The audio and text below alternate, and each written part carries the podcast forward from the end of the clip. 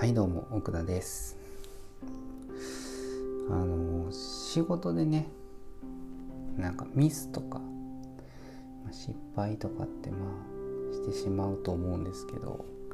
まあ、それも僕もねあの失敗することは普通によくあるんですけどまあなんかその、まあ、失敗することがその悪いんじゃなくてなんかその時どう対応したかみたいなことがなんかすごい重要やなっていうふうに、まあ、僕は思うので、まあ、ちょっとそういう話を今日はしたいなと思うんですけど、まあ、例えばお客様からなんかこうサイトの、えー、例えば表示がねされてないとかってこう電話かかってきてなんか見れないんですけどまあ、ぐらいのノリで、まあ、電話が例えばかかってきたとしてで「あすいません」ってなって、まあ、最初にまず謝る、まあ、これ当然のことだと思うんですけどそこでそのあのまあ一旦ちょっとお調べしてその場で治ることならまあその場で治せばいいんですけど、まあ、一旦お調べしてあの修正させてもらいますって言って、まあ、お電話を切ってでまあいよいよこうよよくよく見てみたらそのすぐ治るような原因ではなかった場合ここで、まあ、どう対応するかで本当にあのその後が大きく変わるなっていう。で、まあ、その場でパッと見てあこれはちょっと時間かかるなと。で大抵の人はまあ、見えるようになってからあの報告あ見えるようになりましたっていう報告をねすると思うんですけどこれがね、ま、大きな間違いやなって僕は思うんですね。でその時にまあお客さんの心理になってほしくて見えないえなんで見れへんねやろうでまあ制作会社の人に聞いてみよう電話した。でちょっと調べますって言ってる。でそこから例えば半日とか、まあ、下手したら1日とか待たされてで見えるようになりましたっていう報告だけされる。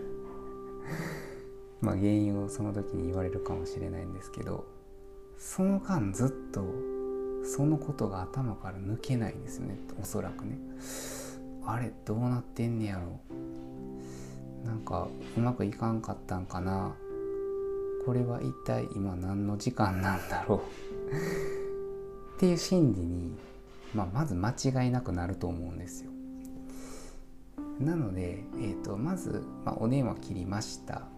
で、まあ、調べてみたらいやこれはちょっと、えー、調べてみないとわからない。もしくは時間がかかってしまう。まあ、その時にすぐにねお電話をするっていうね で「あすいません」とちょっと調べてみたんですけどちょっと原因がまだあのはっきりしない部分もあってで、まあ、お時間いただくかもしれないですと。で、まあ、あのまた、え、進捗が分かり次第ご連絡させていただきますっていう連絡を1本入れるだけでお客さんは安心するんですね。でそこの,、まあ、あの安心させるっていうことがめっちゃ大事だと思ってその、まあ、相手の心理にねやっぱなってほしいんですよね。そこで今相手がどう思ってるかだから普通の人だと、まあ、この状況を、ま、早く直してあげないといけないっていう心理が、まあ、まず最初に働くと思うんですけどそうじゃなくてまずその不安を解消してあげないといけない。どうなるんだろう。だから今のまあ現状の報告でこれから今どうするのかの報告。そこをしてあげるだけでその不安をすぐ取り除けるんですね。だからどうなってるんだってことをまず、えー、伝えてあげること。でこれからどう対処して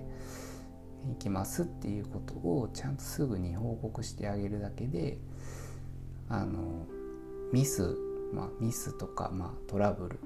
これはね確実に回避できると思います。で、まあ、人ってもうそのなんかまあまあ問題が起きたとしても、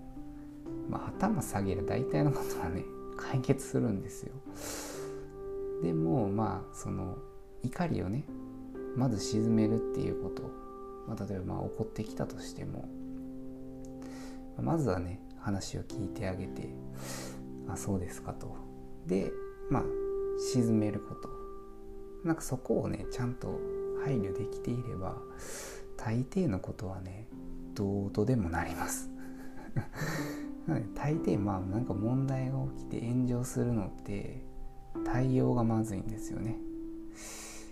なんでそこをねなんか改めて、まあ、自分がミスした時にどう対処すべきかっていうのをなんか考えたらいいかなっていうふうに思います。まあね失敗とかねミスをね誰でもするんでもまず間違いなくどんなすごい天才でもします。だから次の対応をどうするかそこをねまず考えましょう。